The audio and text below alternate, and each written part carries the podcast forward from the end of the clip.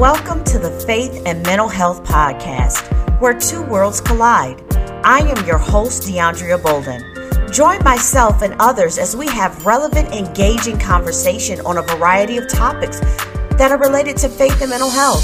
So be sure to tune in weekly and also to subscribe.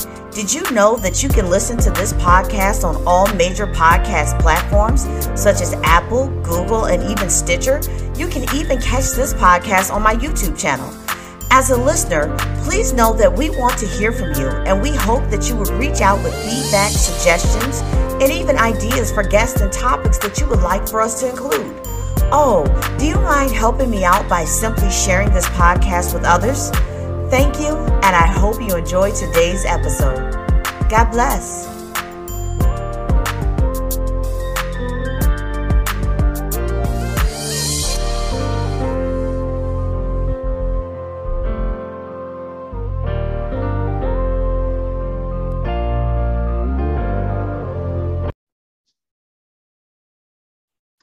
Hello, everyone. I'm your host, DeAndrea Bolden, and today I have a very, very special guest with me. I have Dr. Matthew S. Stanford, but I'm not going to get into his bio. I'm going to give him a moment to introduce himself to our listeners. Hi, I'm Dr. Matthew Stanford. I'm the CEO of the Hope and Healing Center and Institute in Houston, Texas, and I'm also adjunct professor of psychiatry at Baylor College of Medicine. Awesome, awesome, awesome. And so, um, for those that don't know, he's being very shy. Dr. Matthew Stanford is very well known when it comes to the faith and mental health community. So I am just ecstatic to be able to interview him today, talking about his latest book. And so I do have it right here. Hopefully, I can. I'm so terrible with holding stuff up to the camera, but the book is titled Madness and Grace. And um, it's called A Practical Guide for Pastoral Care and Serious Mental Illness. And I began reading this book once I received it, I believe, mm, maybe a week and a half, two weeks ago. Can't remember the exact date, but I would tell you that this book is very well written. It is a very, it is a resource and a tool that I believe a lot of believers uh, could benefit from having. So, uh, Dr. Stanford, let's take a moment. Let's step back and talk about what caused you to write this book. Yeah, I've been very interested in the intersection of mental health and faith for, for quite some time. And one of the things that really led me to that uh, was the fact that in the United States today, a majority of people with mental health problems never receive any treatment.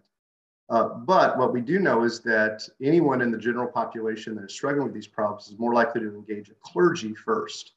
Uh, and so we know they go to clergy first seeking assistance. They may not know they have a mental health problem, they just know they're struggling. But yet we find that less than 10% of clergy ever make a referral. Uh, and less than a quarter of uh, faith communities in the US have any kind of ministry or outreach for people that have mental health related problems. And so, you know, I've been very interested in that for a while, and, and I've written some books around that. We're mostly educational, uh, but I was getting a lot of requests to write something that was very practical, you know, kind of a step by step. What do you do when someone walks into your office? What do you do if you're a layman that works in a ministry and you think someone is struggling with a mental health problem, how do you determine that? Uh, and so that's what I did with Madness and Grace. I tried to be extremely practical, very much step by step. This is the question you ask, this is the answer you look for. Uh, and it's been well received so far. Awesome, awesome.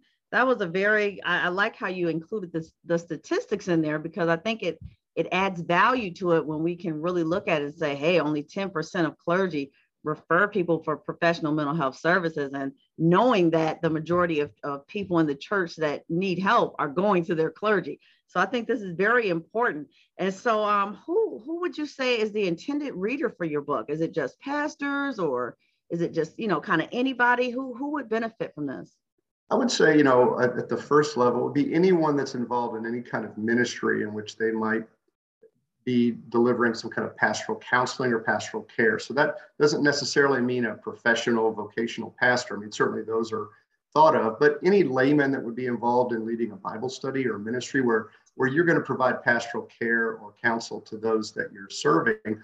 Uh, and then also, you know, beyond that, uh, you know, I've had a lot of uh, people, for instance, teachers, um, uh, individuals that are kind of what you think of as gatekeepers in the sense that they engage people first when they have, might have mental health problems.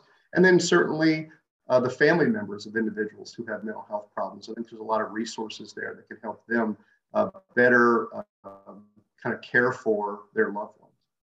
That's good. That's good.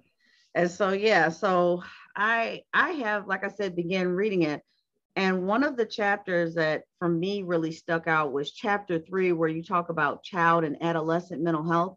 And I think this is very important because one thing I learned in, in undergrad and grad school is that um, mental health issues do not typically present themselves the same way in children as they do in adults. So, what are some things uh, that you can speak to concerning uh, child and adolescent mental health? Yeah, that's a good point. I mean, it, you know, we have to remember, and I think I actually say in this book that children are not just little adults. We have to remember that. And so, you know, when we're looking for, you know, mental health problems, they may manifest in a very different way in a child. And children don't have the same kind of cognitive and verbal abilities that adults have. So they can't really express to you how they're feeling or what they're thinking. So, you know, one of the things we have to begin with is understanding that 50% of chronic mental health conditions are in place by the time someone's 14 years old. Uh, and 75% are in place by the time someone's 24 years old. And so, you know, between 14 and 24 years old is where you will see the majority of mental health conditions manifest themselves. Uh, and so we, we would expect to see these in children. This isn't something where we would not expect to see that. And then, you know, I think the other thing we have to look at is, you know, as a parent or anyone that works with children, you have to step back and you have to ask yourself, is what you're seeing in this child different than an average child of that age and gender? So, you know, eight year old boys are hyperactive and, and impulsive. That's just yeah. normal. Okay. And so, so a child that, you know, is restless and can't sit still, an eight year old boy in a class, is he more restless and unable to sit still than a normal eight year old boy? So, yeah. you know, we have to ask ourselves that first. And then secondly, we have to ask, uh, are the behaviors or the thought patterns or mood issues that this child is displaying, if they are different than that average mm-hmm. child, are they uh, impairing them in some way? Are they affecting their ability to have relationships? Are they affecting their ability to academically perform, things like that. Uh, because that's an important kind of measure uh, on whether this is a, you know, more of a disorder uh, than just a short-term struggle. And then I think we have to ask ourselves kind of the, the chronicity of that. How long has this been going on? Is this a change from before? You know, has this child been like this or is this child something changed? And I think if we have answers to those and we, you know, and that concerns us, then I think we move forward. I, I think one of the things we have to do is we really have to overcome this idea that, you know, we we don't want to send a child to a mental health care provider uh, unless we're just absolutely positive. Uh, you know, and, and, I think about it in the context of, of, this. If your child wakes up and they have a sore throat, uh, it's very common now for you to say, okay, well, I'm going to run you down to the urgent care and mm-hmm. get a mm-hmm. strep test just to make sure you don't have strep throat. Okay. Because we know if you have strep throat, we can give you certain antibiotics and they'll knock it out pretty quick. But if you don't, if you just got some virus or something, then we'll have to deal with it. It's the same thing with a mental health care provider. If you think a child, if you see a child struggling and you're concerned, there's nothing wrong with going to a mental health care provider and allowing them to make an assessment and make a determination on whether something's going on. So I think we have to overcome that stigma as well. But like any medical condition, mental health conditions, when recognized early and treated early, are much easier to deal with. Wow. I think one thing that when you were talking, one thing that really stuck out is a lot of parents have a fear of labels.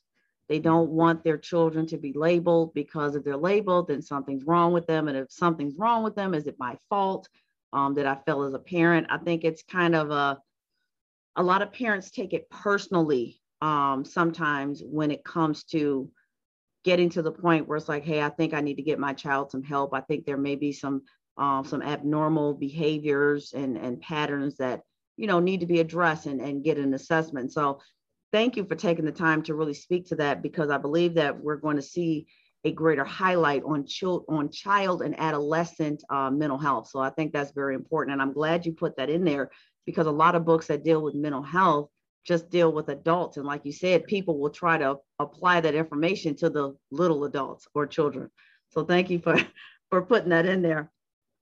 But I wanted to, uh, one thing that that really stuck out to me when I was reading the book, and I I don't know why I chuckled, but it was the page where you were talking about um like if a pastor is dealing with someone with SMI in their office, you were like, you know, make sure you have an exit, make sure there's no letter opener on the desk. And I just, that letter opener part just kind of made me chuckle.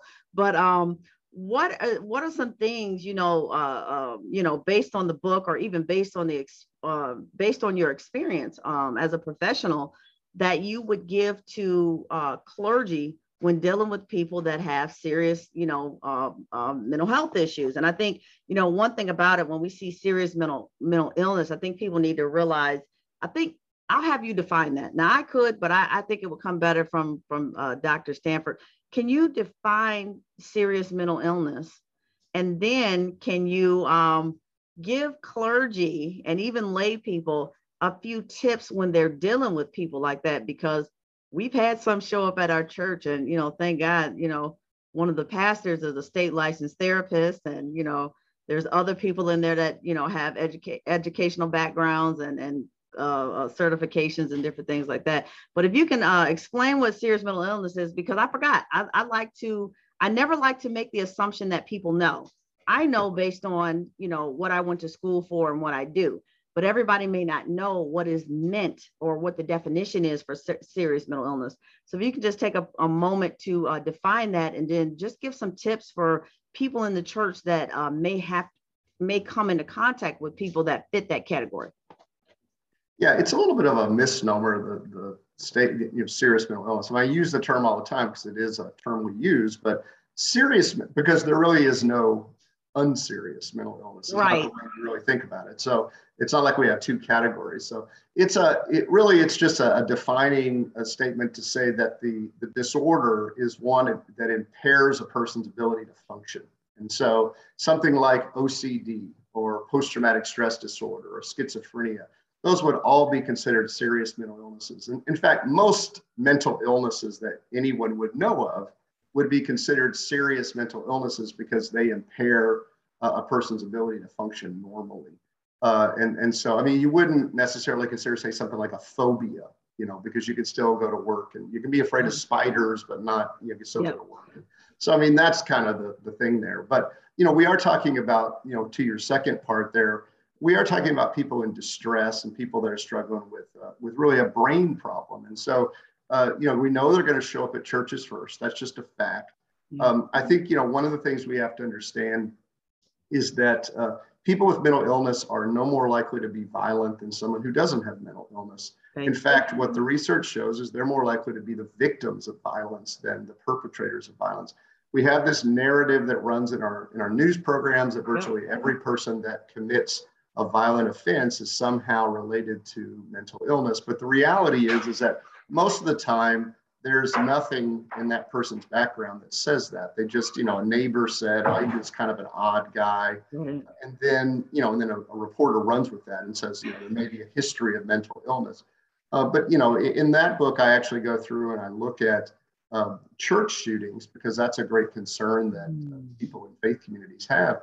Uh, and, you know, there's virtually no evidence that, you know, there, there's a subset of them uh, that were the result of domestic violence. That's not mental illness. I mean, there's a subset of them that the result of racism. I mean, that's not a mental illness. And then there's a subset where we don't even know. So when you're dealing with people, I think the first thing to do is to kind of, you know, make sure you understand that this isn't a person to be afraid of. This is a person to show compassion to because they're in distress and they've come to the church for assistance.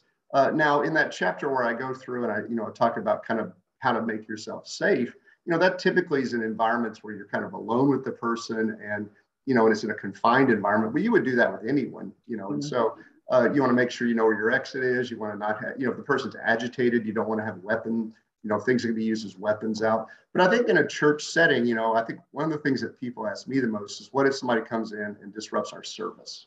Yeah. Uh, that, you know, that's a very common thing. And so how are you going to handle that?